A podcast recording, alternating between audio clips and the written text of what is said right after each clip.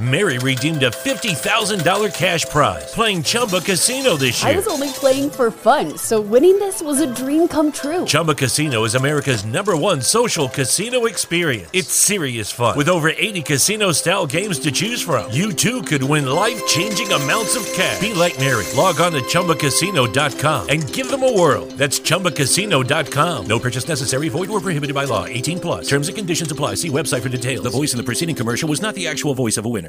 Mary redeemed a $50,000 cash prize playing Chumba Casino this year. I was only playing for fun, so winning this was a dream come true. Chumba Casino is America's number one social casino experience. It's serious fun. With over 80 casino style games to choose from, you too could win life changing amounts of cash. Be like Mary. Log on to chumbacasino.com and give them a whirl. That's chumbacasino.com. No purchase necessary, void, or prohibited by law. 18 plus. Terms and conditions apply. See website for details. The voice in the preceding commercial was not the actual voice of a winner.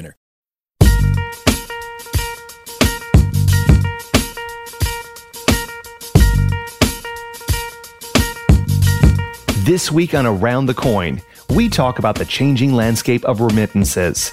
Our in house expert, Faisal Khan, explains the current state of world remittances and a few major business opportunities over the next few years. Around the Coin.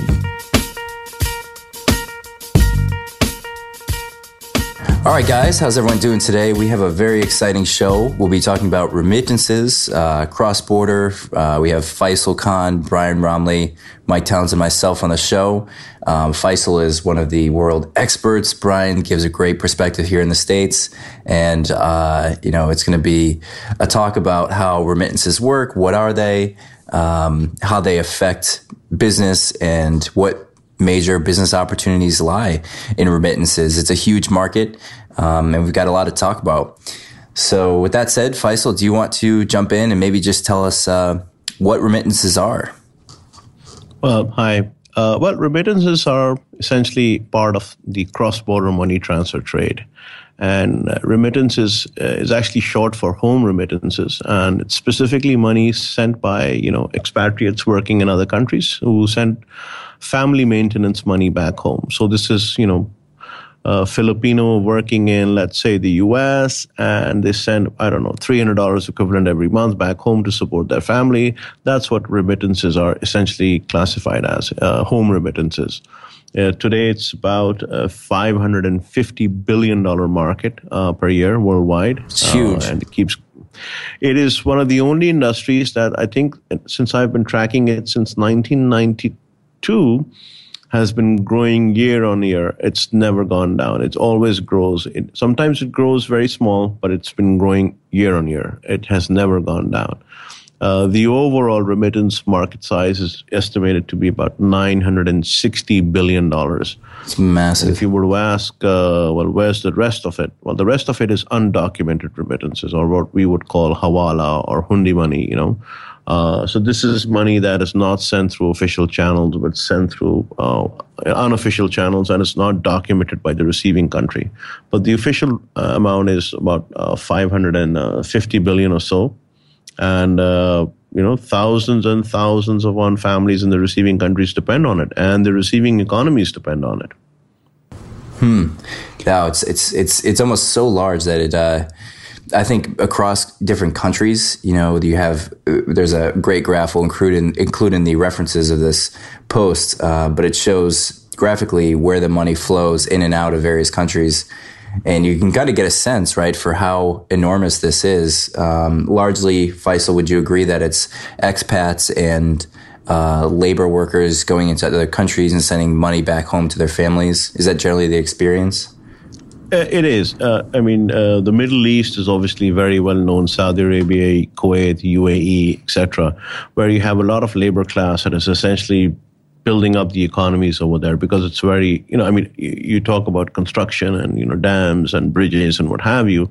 You do need laborers to work on it, and and and countries in Southeast Asia and South Asia and Southeast Asia have exported a lot of labor and manpower to these countries, so they send a lot of money back home, albeit it's small you know, $100, $200 per month.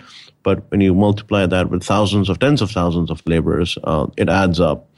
And then you have the uh, sort of mix between the blue collar and the white collar that go to the developing nations know, let's say, the US, Canada, Europe, UK, etc., that send money back home. Uh, and they also are doing the same thing, sending money back home for purposes of family maintenance, and uh, uh, they contribute towards their home economies in a, in a, in a pretty significant way. You know, it's very interesting. My perspective is going to be radically different uh, in the United States.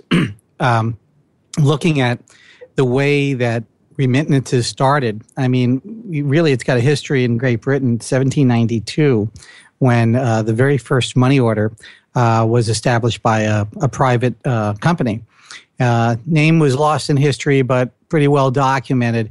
It wasn't until you know we got into the mid 1800s that postal authorities jumped into this. In fact, we could go back to the 1700s and look at how Benjamin Franklin, as the original postmaster, um, was pushing to use um, uh, the postal system to move money. And that, in fact, happened, but it happened more by moving stamps uh, than an official money order, although there were examples where that was taking place more on a private level in the early 1700s. But if you look at how money was moving in the early part of the United States. It's very interesting. A lot of money was moving into the United States from Europe, and the postal system was delivering. We were the more um, uh, you know, being funded by our family and friends back home out here in the wilderness, if you will.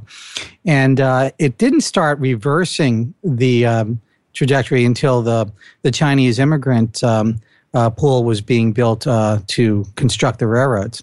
And at that point, the U.S. postal system was radically involved in moving the money. Uh, so was obviously the trains. Uh, you know, the the worker would get paid they would get a certain percentage uh, given to the postmaster. Postmaster would convert that into currency. In fact, the very first wire currency was because of that. The telegraph was being used to send, you know, money out of New York or out of uh, San Francisco directly overseas as what essentially was a money order. So it really has a rich history. But it wasn't until the 1950s that it was really started to be considered more regulated. Uh, obviously, the Post Office of the United States was a primary money order generator, but over the decades um, uh, from the mid 50s to the 70s, hundreds and thousands of private entities started creating money orders. And unfortunately, there were not very clear rules. So a lot of states started looking at this and realizing that especially immigrants were very vulnerable in California, Texas, Arizona.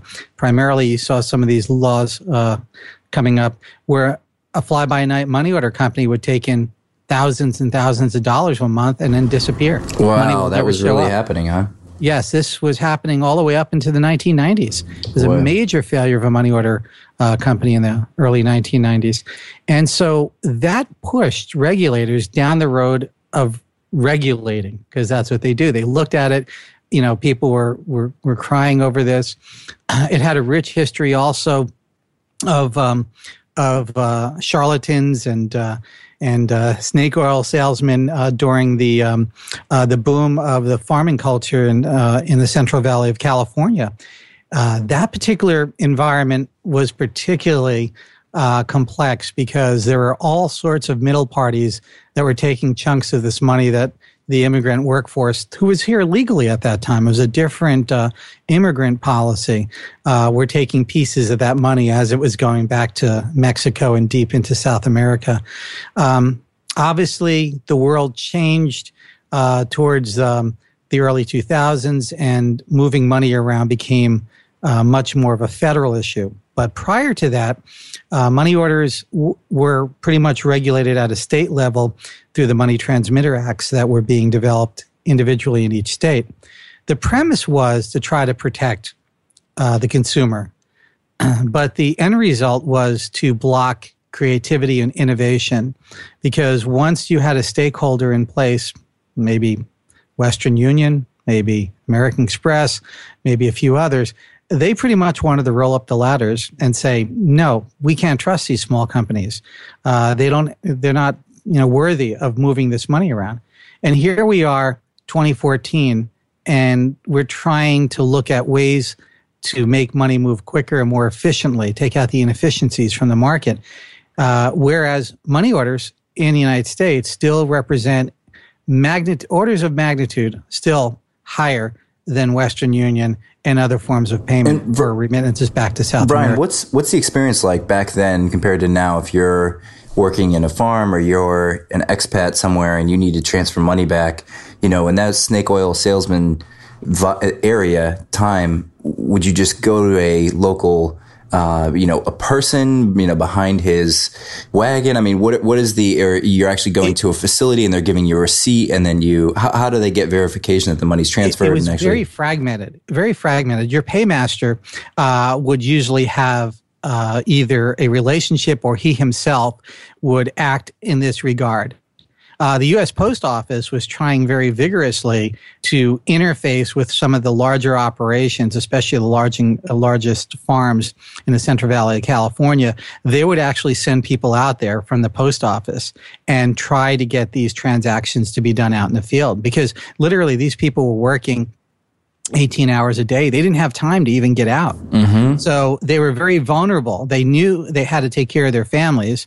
So the paymaster took advantage of that. And sometimes it was all right. Sometimes the paymaster, even though he took maybe 18, 20%, you know, that's how, how bad it was getting. Uh, some of the, uh, the coyotes out there would go and, and appear to take less, but actually take more. And most of the time, there was always a fear of whether the money would actually show up. Mm-hmm. Uh, and there's a lot of trust, a lot of corruption, and um, there's a lot of quote unquote taxes that were being taken out uh, for protection of that money. Because once somebody got paid, see, if you were a migrant worker, once you got paid uh, on payday, you were vulnerable. Right, there are all right. sorts of things. There was gambling, prostitution, all different things that were vying to alcohol, uh, drugs uh, you know, but primarily gambling to try to vie to take your money away. And um, uh, that's why a lot of family and wives back at home would say, just give the paymaster his piece so you're never touching that money and it comes home.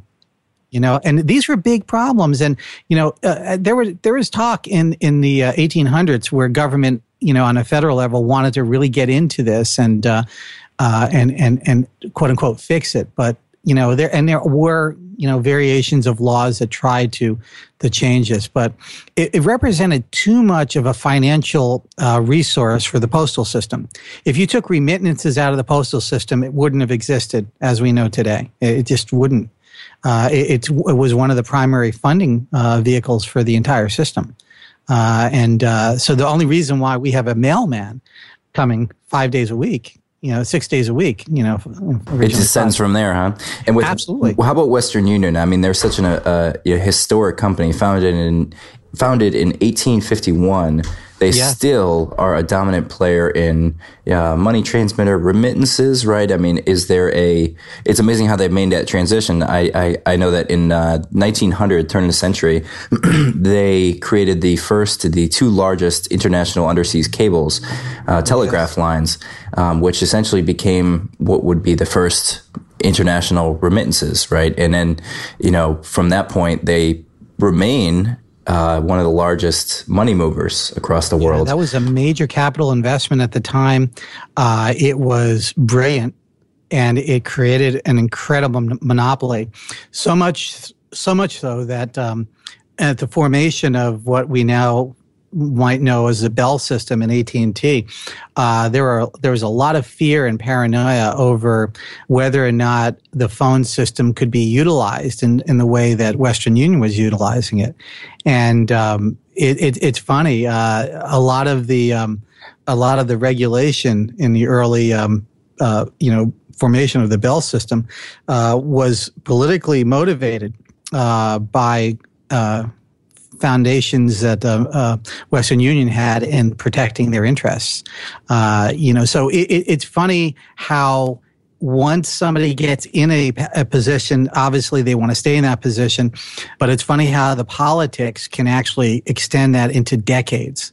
You know, mm-hmm. you couldn't, for example, you couldn't connect connect a, a telefax or a facsimile machine or these early devices um, for years. Some of them were invented. The original telefax was actually invented uh, many, many decades before they were actually connected to the public phone system, and a lot of it had to do with the politics of of allowing that to happen. There was fear. There was a, a fear that it would uh, uh, really disrupt a lot of uh, uh, uh, business practices hmm. because you could obviously move information quicker. Now, of course, you can make place a phone call, but you got to remember making phone calls overseas in that epoch was far more costly. And you would call that a transaction fee today, right? If, if it costs you $25 essentially to make a call in, in today's money, right? Uh, would you make it to move $50 or $100? No, mm. no, you mm. can't. So we got to remember the early Bell system was only a, primarily a voice analog system. And when it was going to start moving in a le- level of being digitalized, there was a lot of political might pulling it away because there was so much, um, you know, momentum to keep things not moving so quickly, which is what's going on with the ACH system in America today. There's all sort of you know, history always repeats itself, and human beings always act in the same manner. It, it's you know, and uh, legacy systems, right? And then, Absolutely. Brian, if you speed up today, what's what do you see in the states as far as the experience for immigrant workers sending money back home? Now they're walking up to a Western Union and sure. they are giving a check. That money gets sent with a fee associated with it to a bank account back home. The family then collects the money, walks in, walks away with walks away with cash after proving uh, valid identification. Um, you know, uh, still thing, inefficiencies, but yeah the thing is, it, it, it one will argue who who owns the bigger percentage still, whether it's a U.S. Post Office or Western Union. Now, uh, it, it it is the U.S. Post Office really doesn't finite break down what real uh, money order usage is about and who's doing it because they don't really collect that data, but they could as- assimilate some of that data, but they don't. Um, if if the dollar amount is low enough it is going to be a money order and it's going to be sent in the mail.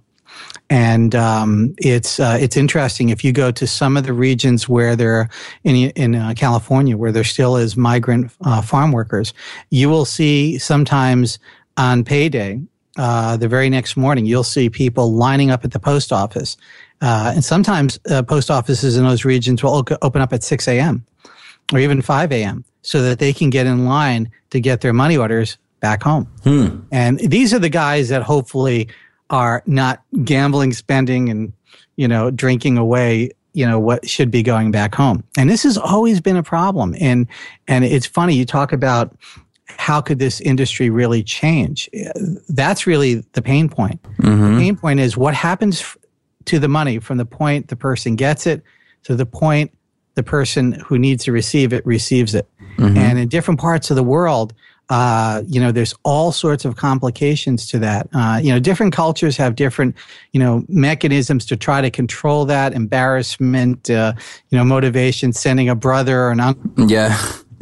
you know, you know, but the bottom line is, you know, the reliance upon the flow of money back home is tremendous. And um, these people are just about a half a paycheck away from being put out in the street.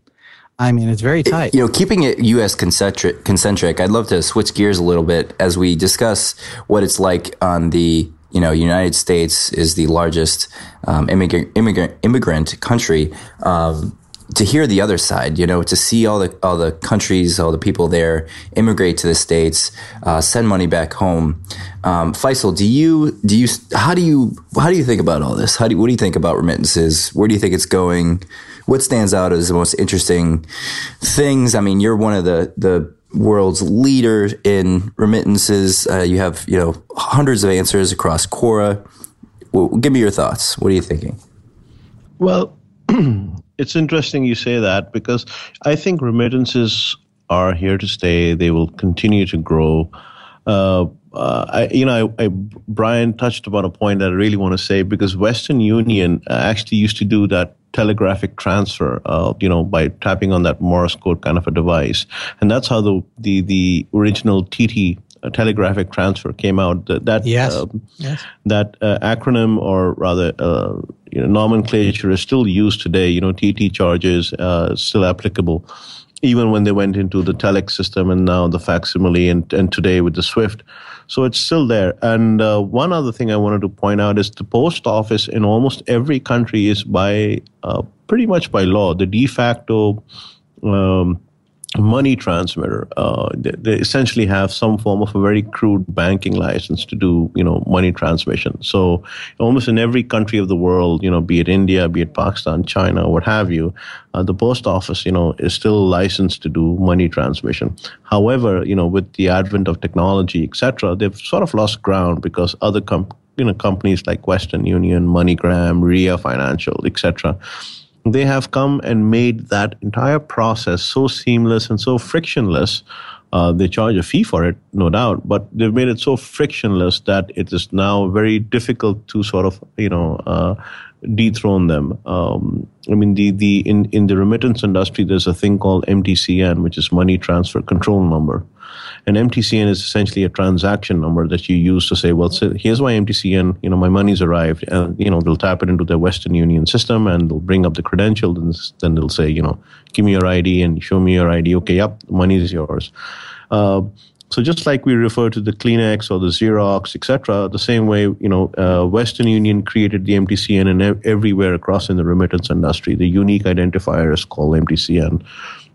Western Union's advantage was that you know, despite having a very large footprint uh, for telegraphic transfers, they went into each and every country, registered there, became a money transmitter, became a money service business, or in, in fact, the correct term would be an MTO, a money transfer operator, and you know, seamlessly connected their entire world together based on their cable network and their cable systems to move money very seamlessly. And and the concept is actually very old. If you look at the money transmission concept, it comes from perhaps from 100 years ago when you used to have, you know, the Knights Templars used to have that special seal on their documents for people going to, you know, for their uh, pilgrimage. And they would just give that uh, document over there, and just based on that seal and that message in that seal, you would get your money. You don't, you, you need not physically carry your money. Uh, uh, and that premise is still very much in existence today. I mean, you know, we are all familiar with the words like hundi or hawala, hawala being the undocumented money transfer. There's a there's a there's a word that many very few people know about, and it's uh, it's called fiquan, and fiquan is the Chinese hawala, hmm. uh, and the Chinese now, hawala you, has been the. Can you define that? What, what is what is because these are I've heard these words throughout the last 30 years, you know, as I talk to merchants, what exactly does that mean when it's translated exactly from, you know? So and I'll, I'll give you an analogous uh, example and then I'll give you the actual example. So if you cross a street at a zebra crossing, that is money transmission in, in the correct manner. If okay. you jaywalk, that's hawala.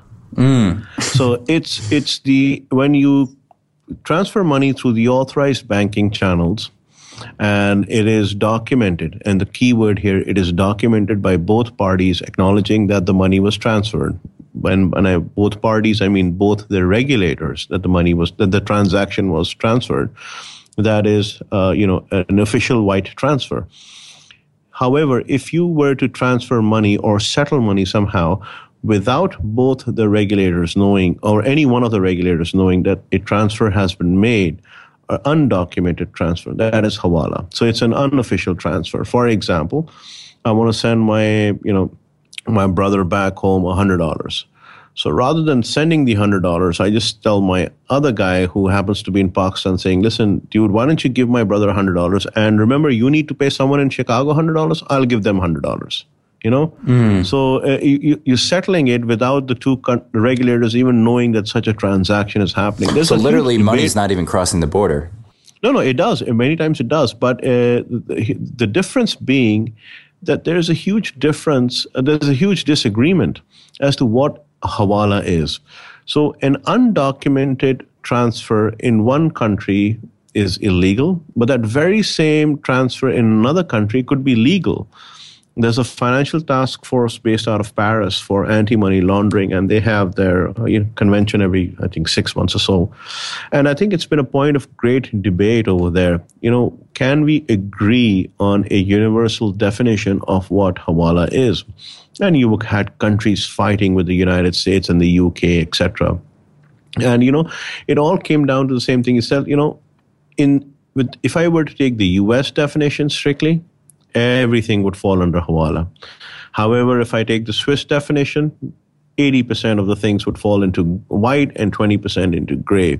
So it's, it, it is a matter of definition. You know, what may be legally uh, illegal in one country may not be uh, illegal in the other country. It's all about how you document it. If the US says, well, if you're not documenting it this way, you know, such and such way, I would consider this a hawala transaction.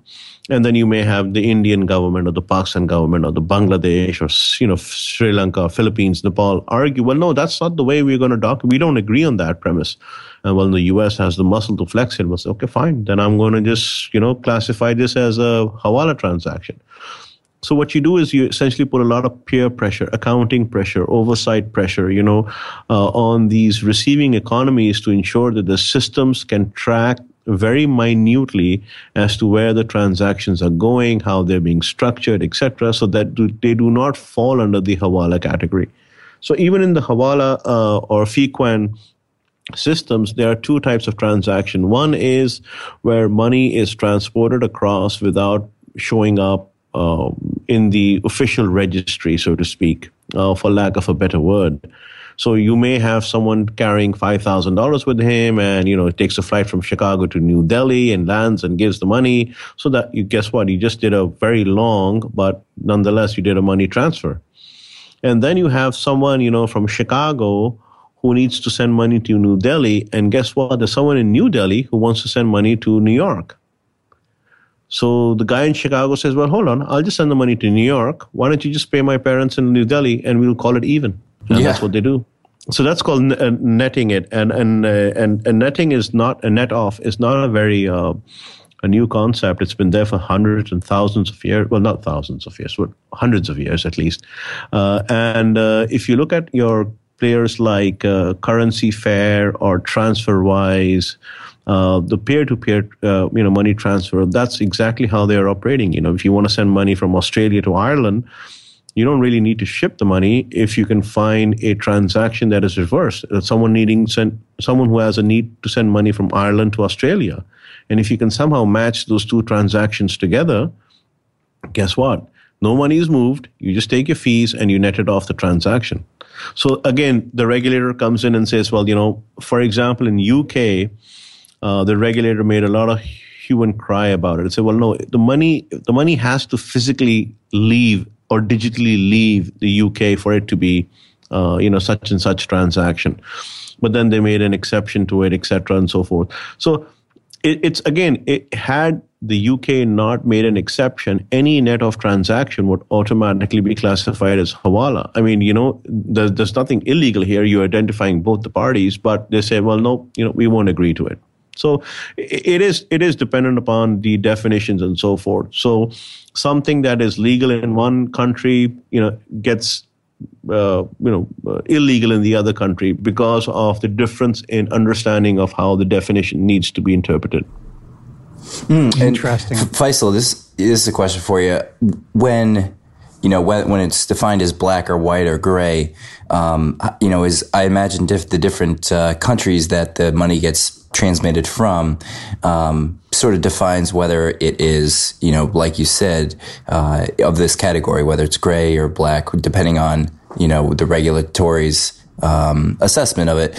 Is it is it one of those things that just gets swept under the rug? It's not really a big deal. Um, regulators sort of look over it, or is it actually heavily regulated and there are repercussions for um, transmitting on, uh, uh you know, a black uh, transmission? So so every economy has a gray economy or a black a black economy is very specifically criminal money okay? So a gray economy is considered a parallel economy. It's money made through genuine means not illegal means but something that has not taxes have not been paid on it. It's not declared right? So when you have a uh, issues like uh, you know one country trying to sweep it under the rug. No, it's not going to happen. So every country has a profit and loss balance sheet. You know, every country has accounting.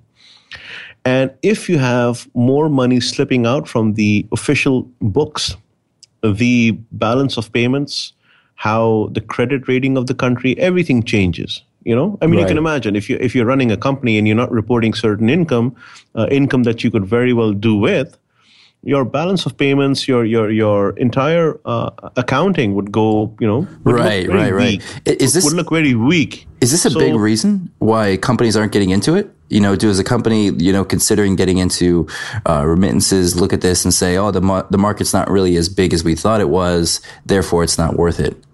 Is that is do you see that? Do you think that's happening as well? well no, I mean, why U.S. companies or even companies uh, in Europe, etc., not getting into it is perhaps uh, for the risk of uh, offending people. Maybe it, it's because they have a very myopic view about the whole thing. They they see a lot of inertia in getting into this business and sort of throw their hands up, or they have very uh, skewed uh, opinion on how the whole thing is just related to money laundering and drugs and financing, etc. It's not that it, it is a very regulated uh, industry. It is very stringent on documentation, etc. And because of the sheer volume of um, uh, rules, uh, you know, uh, how your elbow room is defined, how, whom you can operate with, whom you cannot operate with, and more importantly, down to the micro level, you know this guy you're transferring money to you can't transfer money to. This guy you can this guy you cannot. So you have to check each and every transaction against multiple databases etc each organization each geographic territory each channel mm-hmm. uh, because of these challenges people say you know well it's just a matter of time i'm going to get busted and i'm going to get right, fined right. i'm going to get fined heavily so i'm not even going to entertain this industry the, the, the thought of entering this industry Right. But you know, you, you have Western Union operating, you have RIA, MoneyGram, you have other players.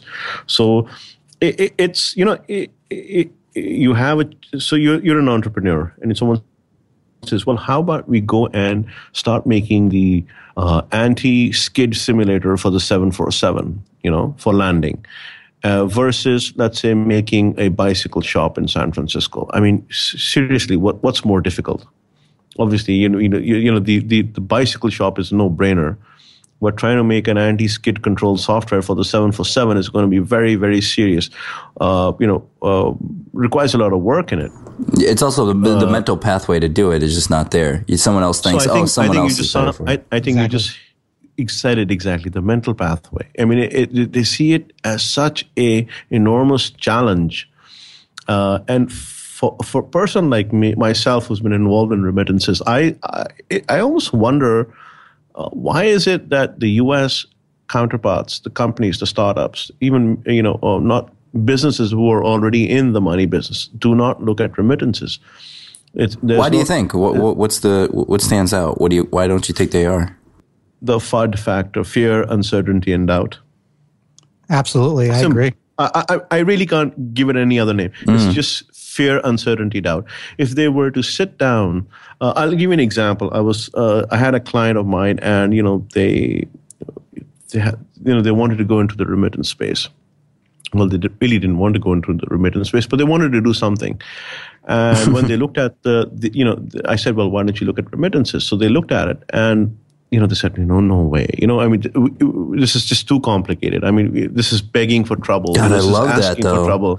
Trouble. Anytime yeah, it's really complicated, that just means there's high barriers to entry. Other people won't get in. in an entire process and well, okay, forget forget forget forget cross border money transfer. I mean, I can understand some you know dude sitting in uh, North Carolina or in Nebraska, and I say, well, I wanted to send money to Pakistan. Would you like to get into business with me? I mean, you know, he's probably going to freak out, um, and that's okay. But let's talk about. Uh, let's talk about the domestic U.S. market. I mean, let's not even go international. If you were if you have an, an MSB license, let's say in the state of Illinois, and I literally challenge you to go to some of the big cities in, in, in the US, New York, San Francisco, Chicago, Dallas, Atlanta, what have you. And I want you to go and just walk into the bank or call them up and say, "Hi, uh, my name is you know Mike Townsend. I own a money transmitter license. I'd like to open a bank account." Mike, I can guarantee you that you will go through at least 50 banks before you even find a bank willing to talk to you, talk to you, let alone do business with you. Wow. Probably not even going to happen today in today's world. Yeah. It's um, Uh, I, I know people who've gone down this path over the last uh, ten years, and it's, every time it's be, it's, it's, it's, the become thing. a joke. Brian, it's become a joke. It's almost like you know you're high on crack and you're trying to find a dealer. You know, hey, hey man, Why- do you know why where I can find this? a I mean, bank? what- what's- do, do you know what where I can find a bank that'll you know open a money transfer account? Uh, it's again FUD. They they see it as you know, oh my God, if I open account for Mike Townsend and tomorrow he does a transaction on of someone on the OFAC list and it gets flagged, well, the regulator in the state of Illinois is going to come crashing down on him. It's going to come crashing down on me. I'm going to get fined. Well, didn't that happen with HSBC and S- and, and Standard Chartered Bank and you know Yeah. who else, etc. So are they going to close me down? No, no, no, no. We don't want to get into this business. Mm. You know, and I, I- I think it's you got to really look at pre 9 11 and post 9 11. I mean, that's really where things got even more complicated. If we didn't have that environment, I don't, don't think, I I think at this point we would have dozens of startups just going crazy in the market right now. But the, the post 9 11 changed everything. Yeah, it kills me. There, there's so many things that 9/11 did in a negative Well, effect. I mean, you know, listen, 9 11 happened. Yep. Live with it, right? You, you, the, the rules are there. You live with it. You move on. You keep continuing with what you have to do. But that does not mean that you turn a complete blind eye to the opportunity that exists out there. Uh, you know, the world is 193 UN sanctioned countries and, you know, 220 countries, otherwise territories. You have to do business with them. Th- that's a good point. flat. No? Faisal, what do you think if you're looking at a spectrum of zero to a lot, zero to 100, and you're saying, uh, you know, this this is uh, an idealistic, uh, extremely efficient system is 100, and then you know zero is this is completely broken. People are you know screaming on the streets. Where are we in terms of uh, the the the system? And then you know what are some of the opportunities? What are you know is it from specific country to country? What are what stands out as user experience opportunities? So things that you people know, even into. if I were to give an example of uh, something between zero and hundred, uh, many people may not understand. I think we are we are uh, we've just graduated from the cassette to the CD. Mm-hmm. You know, just sort of graduated from the cassette to the CD. So that's where we are. And you can imagine where music is today and where we are now, right now with remittances. So Wow. uh, there are very few companies that are using MP3 players and very, very few that are all digital with iTunes and so forth. You know, but most of the companies are still, you know, in between the cassette. And I hope you know what a cassette is. Actually, I think it's the eight track tape and uh, and to the cassette. I don't think you right, right, Are- right. are- so, so- Are they all So we- sprinting to get there? I mean, or is it like a jog, or is it like a walk? You know, are they all like, "Hey, know, we need this 2015"? So here's here's something that they don't tell you. The the outlook that you see is a cassette. That means it's costing a lot to send the money, but the internal systems are pretty much up to date. So that means it's costing them very few cents to move that money. What does that mean? You're making a lot of money. Now why spoil it? God, that screams business opportunity.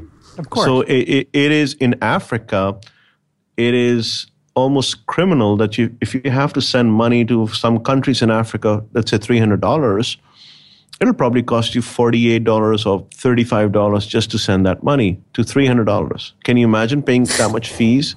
That's crazy. It, it, it, it is crazy, uh, and the actual cost of the transaction is perhaps less than quarter a percent, maybe half a percent. You know, so it's probably about a, a buck fifty at best for three hundred dollars, and they and they make a lot of money. Wow.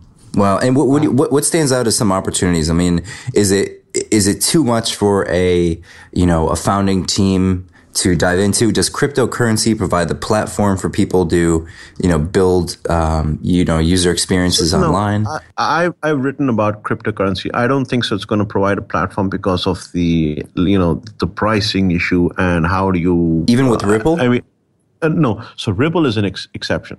Ripple is an exception to this uh, thing. Ripple can absolutely transform the entire remittance industry if you start seeing Ripple gateways and Ripple implementation in countries in, in the beneficiary countries, uh, and, and not and that's Ripple as a protocol, not Ripple as the XRP currency itself. Uh, Ripple will provide a complete alternative to the Swift network that you currently have, and that's used for, for for channeling money. So Ripple is a very very strong contender, and I cannot uh, you know stress that enough. Uh, the, the, I know those guys are working extremely hard in in educating people and trying to have access to these markets, these you know developing markets, and have them accept Ripple as a financial protocol. And Ripple, in my opinion, if you were to do the checklist, uh, qualifies on almost on every aspect of a payment network and a payment protocol that uh, one would require to be legal. One would require to be compliant. One would require to you know satisfy the requirements and the needs of the current world in 2014 ripple does that. It's just that they need to have the implementation done. And i think once once you have greater adoption amongst the countries you will definitely see that uh, moving money today is expensive i mean i'll give you an example uh, somalia not even Somalia, Sudan. Sudan is a country that has trade sanctions against the U.S. Mm-hmm. Now, fair enough, you can't send money. Uh, guess how people Sudanese in the U.S. are sending money? Well, of course they're sending money. They're sending it through gray channels. And what about the people who need to send money to Sudan uh, through the official channels? Guess what? You can't do it. Well, can do it or not allowed? Actually, we won't do it. It's allowed. The U.S. Ah. has a uh, has a thing that says, well, if you're going to send money to the south of Sudan, which we consider to be free, you're allowed to do that. But try doing it. No one's going to do it for you. You know, no money transmitter will touch Sudan, the south of Sudan, which is the southern government of Sudan, which is which is uh, an ally of the U.S. in in in many ways, if you will. I mean, it's a legal entity that is absolutely has no sanctions against it and so forth. But try sending it. Why? Because they feel they fear that the probability of the transaction hitting someone who is from the north residing in the south on the list is very high and hence you know if that transaction goes through they'll get into trouble mm-hmm. but here's the cool part all the names are defined so what's the issue i mean if the name is flagged you don't do the transaction simple as that you report it to your regulator which you have to do anyways automatically so it's it's that fear mm. uncertainty and doubt so uh, you know companies like Xoom uh, are, are uh, tackling this head on. It. Xoom is one of the only examples I can cite that coming from Silicon Valley is a company that says, you know, hold on, remittances. Well, let's see how I could possibly, you know, displace Western Union into their own game, or uh, you know, Ria or MoneyGram. And I think the biggest names that are still in remittances that people don't know about uh, and are going to make an impact because of the sheer fact that they'll have a settlement system to do so, uh, wallet to wallet, is going to be Visa and MasterCard.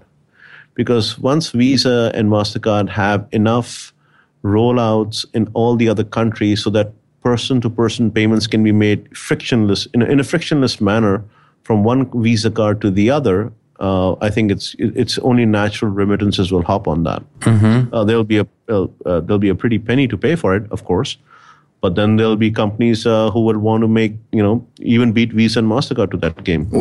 You know, you know that's actually already taking place to some extent. if you go to the local drugstore or uh, Walmart, you can see obviously all these Visa and Mastercard gift cards, right?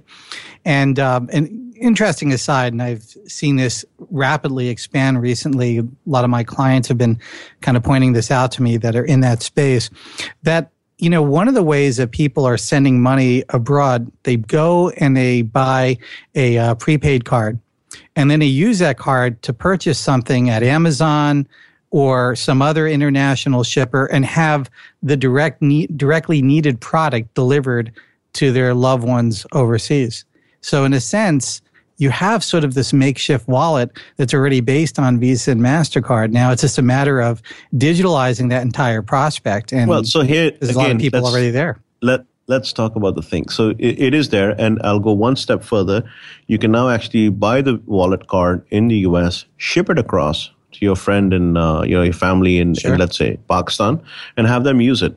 But did that transaction show up in the accounts in Pakistan as a remittance no. transaction? No, it Never. did not. It showed up. It showed up as a foreigner using his card locally uh, as a CP card uh, as a POS transaction, you know, and that's how it shows up. It didn't so show Faisal, up in the remittance. how does that change things politically? That's a big problem with the balance of trade, right? I mean, that's flight capital in a sense.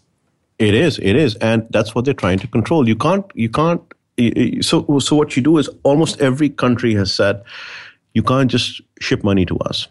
We will license the way you ship money to us. Uh, think about that. You can't, you can't send a letter to us the only way you can send a letter to us is if you send it to one of the authorized post offices, you know, mm-hmm. or licensed post offices. So if you send a letter directly to XYZ through a company that is not licensed, we will, you know, we will go and close that company down.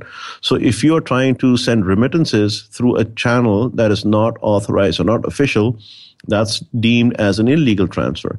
So what they're trying to do is they're trying to regulate the receivers, the MTOs, the money transfer operators, which could be small companies or banks or what have you, and get them to get licensed. So all those transactions are reported into the system and hence into the ledger books of the government. Uh, uh, the same thing is what US does. The US doesn't want any transaction to. This is why everything comes in through New York. This is why you never, you can't just. I mean, have you ever thought that you can't really send money directly to the US without without touching New York? Yeah. Have you ever thought about that? Very true. I mean, there's no that you can you simply cannot send money through Miami or, or San Francisco or LA. These are all you know uh, uh, ports that I know of, but it has to come through New York. Why? Because that's how the system has been set up, so that the accounting and and monitoring can be made easy. Everything comes through New York through correspondent banks. All the correspondent banks are registered with FinCEN, which is the Financial Crime Enforcement Network. And that's how they make the transaction monitoring very easy. Which uh, and to add to that, they uh, they say, well, we're going to add another layer to it. Once that money comes into your state, you're going to have to, you know, monitor it again and report it on the state level. So, um, so, so, so they are uh, licensing it to make it, you know, uh, to to how do you say, to mitigate the risk of illegal transfers coming and doing something wrong. Uh, has it worked? Certainly not, because the undocumented economy is still about 80% of the documented economy. I mean, that's a big number, you know? Faisal, where, where, where do you think it's going? I mean, do you think existing networks will start to facilitate payments with Facebook? Uh, you know, we touched on Ripple, but you know, could uh, PayPal? I know to some extent has limited cross border, but they're a huge money mover. Is there, you know, could Facebook tomorrow turn on a switch and all of a sudden become a international money mover, or other large social networks? You know, I answered a question on this thing. You know, what if if Facebook were to come into international money transfer? What would be the most probabilistic method for them doing so? other than the part that they would have to go and register as a money service business in 220 countries or wherever Facebook operates, their easiest way would be to just piggyback on Western Union's license. And, you know, and Western Union natively implements itself in Facebook, and voila, you can send money through Western Union through Facebook. Hmm. Seems like Western because Union this, should be doing that. Well, I, I don't know if they're doing that or not. Everyone's very mum about it. But, you know, uh, certainly. So when, it, for, for me to send money across as, uh, you know, and, and I've done this research and I've talked to people, you know, blue collared workers all over the place, all over the country. Uh, uh, not just in, in, my country, all over the world, from Norway, UK, US, Canada, you name it. And I asked them, well, what is it that you look for? So the first thing is if the person in, let's say, the US is an illegal, and you know that's part and uh, parcel of life. You have illegals living everywhere. They will never use the official channel to send money. So, I mean, that argument is finished. If you have a Mexican who's illegal in the US, they will never use the official channels to send money because, you know, it, they simply may not have the documentation or the, you know, or the ID or what have you to send that money. So they will use an illegal channel. So when you take that thing out of the equation, what's left? What's the what's the problem? Why would you still prefer to use an illegal channel to send money? Well, the second thing is your recipients. You don't want to show uh, this money as tax money. You know, I mean, if you send this money across, they may be taxed on it. So this is why they will prefer illegal, uh, you know, an, an undocumented channel to send money across. Well, if you take even that uh, issue away, what is left? Well, it's the cost of the transaction and the time it takes to get there. So this is what many people are cracking you know, giving it a crack at. Uh, they're trying to crack the code. Xoom is doing the same thing. You know, Western Union is trying to do the same thing. Uh, MoneyGram and and other you know competitors coming up in the space are trying. Well, you know, we can send money seamlessly from point A to point B tracking it all the way, lowest fees, fastest account credit, you know, best exchange rate, et cetera, et cetera. And that market is very much saturated. so, what uh, is it, it, saturated with, with only certain specific corridors? So, if you are looking at, let's say, the US India corridor, there isn't a, a way that you could actually lower the cost anymore, any further. And if you were to do that, you'd probably go into a loss. So then how do you make money? Well, then, you know, you, you, you're trying to not just look at the money transfer as a money transfer itself. You're trying to see, what, hold on, this guy is sending money across. What do I know about him? Can I upsell him something? Can I sell him a ticket on Air India? Can Emirates sell him a discounted ticket to go to New Delhi? Can I send him some voice minutes from AT&T and so forth? So that's how they're taking it to a new level. Um, but does that mean that every company that is trying to enter the money transmission space uh, has to look at sort of incentivizing it or building up a loyalty program? Certainly not. You you, you have to look at certain corridors. You have to see how you can. Uh, with with the U.S., I'll give you an example. Uh, very few money transmitters are willing to work overseas. That by itself, in itself, is a problem. Mm-hmm. So if you are a bank in India and you say, well, I want to work with a money transmitter that has licenses in all 50 states in the US, guess what? You'll have a very hard time trying to find someone like that to work with. So in itself, that is an issue. But even, you know, so if you're a startup from, let's say, the US and you have all the 50 licenses, what will you do? Well, you'd certainly just just wave your hand and say, "Hey, I got the licenses," and guess what? People will come running to you and now then you make the better judgment of you know who can be a partner and whatnot. Uh, com- countries like Pakistan, for example, we provide an incentive when a remittance comes into the country. So let's say you're sending thousand dollars from Chicago to Karachi, and when the money is received in Karachi. we uh, take that dollars, thousand dollars, and give you the equivalent in rupees.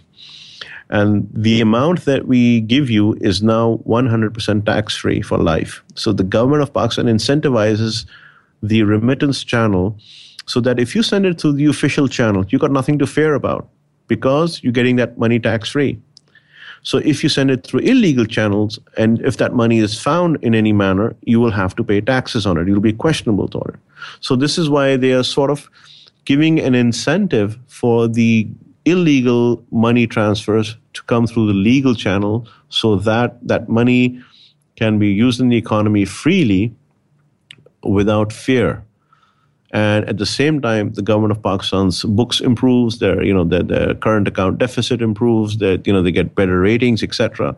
So very few countries are doing this incentivization. But there's nothing a startup can do about this thing you know, I mean, you can't have a startup in California saying to India, "Well, why aren't you doing the same thing?" right, so, right. It, so, so there are two different levels, and hopefully, if you know, if if the country sort of understands that, and you understand, well, then then you got to see, well, how can I move that money really fast into an official channel? How can I connect with all the banks, etc.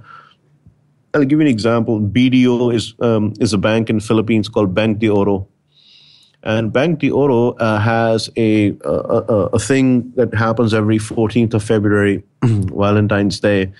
And they say if you send $100 or something, you know, uh, by or before the 14th, uh, and it's, it's, it's a limited time offer, we'll give you a coupon for one of those. You know, they have some fancy bakeries over there, and we'll give you a coupon for, you know, for two, coffee for two. And they tried it, uh, and uh, it, it was so successful. They ha- I mean, they sold out something like 50,000 coupons in a matter of a day. That's it, you know, done.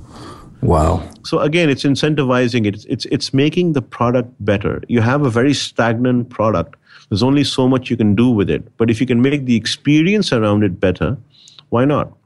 And I think that's where, where, where the power lies. I mean, email is email at the end of the day. Why is Gmail better than Yahoo or why is Yahoo better than Hotmail? Is why is Hotmail better than the defunct AOL mail? I don't even know if it's there or not. But uh, you know, so so It's you add there. on to okay. Oh, there you go. So you add on to it, you know, and you make it better. And if you Mm-hmm. can make it better, uh, I think you have a very good uh, chance of entering the market and gaining customers. That, I mean, i- i- in this business, the customers are all over the place. So no, no, no difficulty in picking them up. Yeah, if you build it, they'll come. Yep. That seems Now, to be true. you know, th- th- you gave sort of that legal topography about um, investment and, and motivation within uh, the government. Do you ever see in your, you know, obviously you're from a technology uh, point of view, you ever see government sort of enticing uh, mobile payments and remittances and smartphones? Do you see that coming through banking channels, possibly directly by government? Uh, or do you see sort of like the M-Pesa thing where government later embraced it after somebody built it? So the government cannot, in any manner, um, say that you know we want X Y Z vendor to come in. They have to be very generic about it. So what they do is they um, and and they may and it's not the government; it's the it's the regulator mostly. Uh, so, Sure. for example, in, in Pakistan, the State Bank of Pakistan, which is the regulator, your uh, Federal Reserve equivalent, they will say, well, you know, if you're going to bring a mobile payment in, we will do everything in our power to facilitate you ASAP so that you can get on the market ASAP. Excuse me. We may not have the framework defined for it. We may not have the rules and regulations defined for it. However, to facilitate you, we will work with you. We will give you a pilot license that will allow you to do only so much transactions per month or so many, you know, dollar volume per month. We'll cap it at some level until you get and both you and I are comfortable with the regulations, the procedures, the framework, the reporting system, the audit system, etc. And once we are all comfortable, we'll remove that cap and you can go full fledged. So they uh, they they don't um go out and advocate that they're looking for solution providers in the space.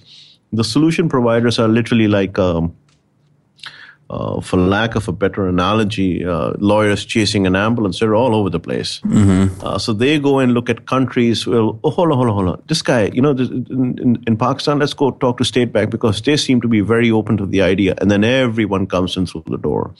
So what State Bank ends up doing is then they have to sift through, you know, hundreds of applications and then they start sending you know ground rules. Well hold on. We're not going to accept any application with a paid up capital of less than 2 million dollars you know?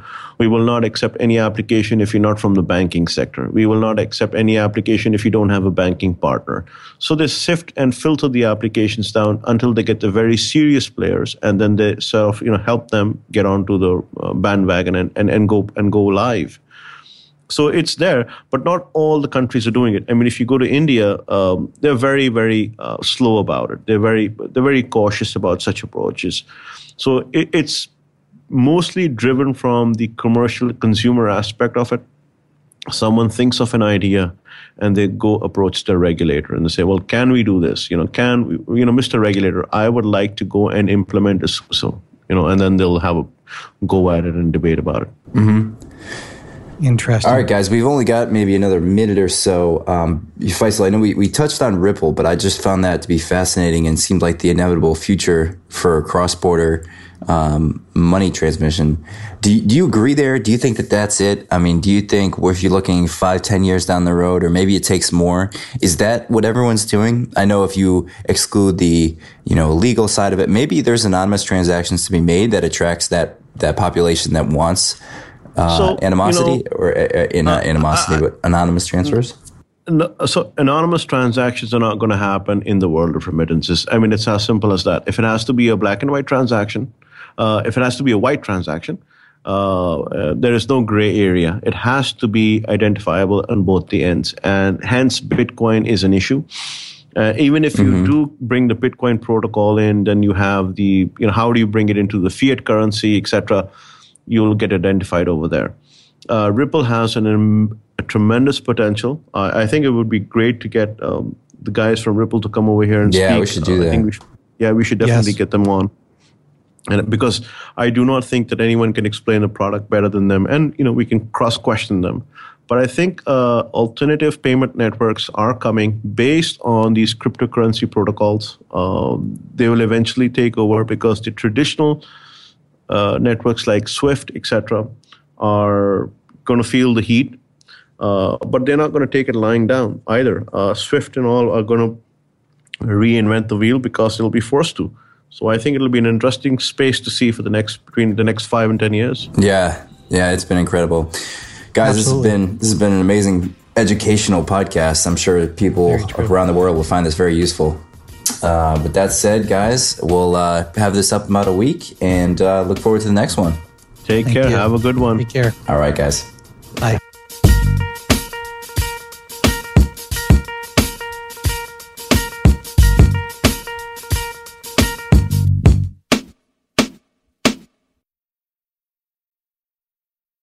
Mary redeemed a $50,000 cash prize playing Chumba Casino this year. I was only playing for fun, so winning this was a dream come true. Chumba Casino is America's number one social casino experience. It's serious fun. With over 80 casino style games to choose from, you too could win life changing amounts of cash. Be like Mary. Log on to ChumbaCasino.com and give them a whirl. That's ChumbaCasino.com. No purchase necessary, void, or prohibited by law. 18 plus. Terms and conditions apply. See website for details. The voice in the preceding commercial was not the actual voice of a winner.